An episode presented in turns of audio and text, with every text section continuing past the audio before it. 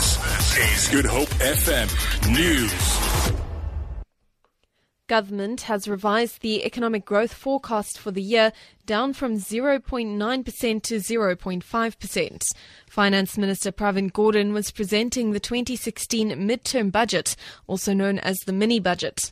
Gordhan says the Treasury expects economic growth to pick up to 1.3% next year and 2.2% in two years' time. Gordhan has further warned that a deterioration of the economy could lead South Africa into a low growth trap and lead to more ratings downgrades. Gordhan also conveyed the greetings of fees must fall protesters to the National Assembly as he began to deliver his mini budget. He told the House that nobody should be left behind in the democratic South Africa.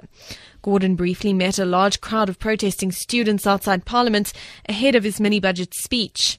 He and an entourage walked outside the gates of Parliament to talk to protesters. Corruption Watch says it plans to lay criminal charges against SARS Commissioner Tom Moyane for his alleged failure to report two senior employees accused of financial irregularities to the Directorate of Priority Crime Investigation. This follows the findings of the Financial Intelligence Center detailing allegations of fraud and corruption against Jonas Makwakwa and Kelly Ann Elskie.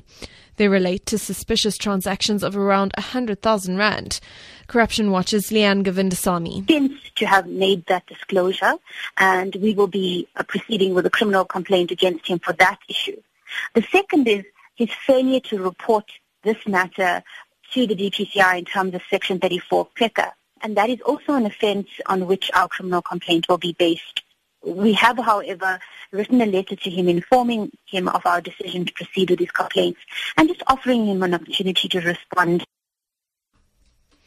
And the Nelson Mandela Bay municipality has appointed former acting City of Cape Town Metro Police Chief Yolanda Faro as the new Metro Police Chief.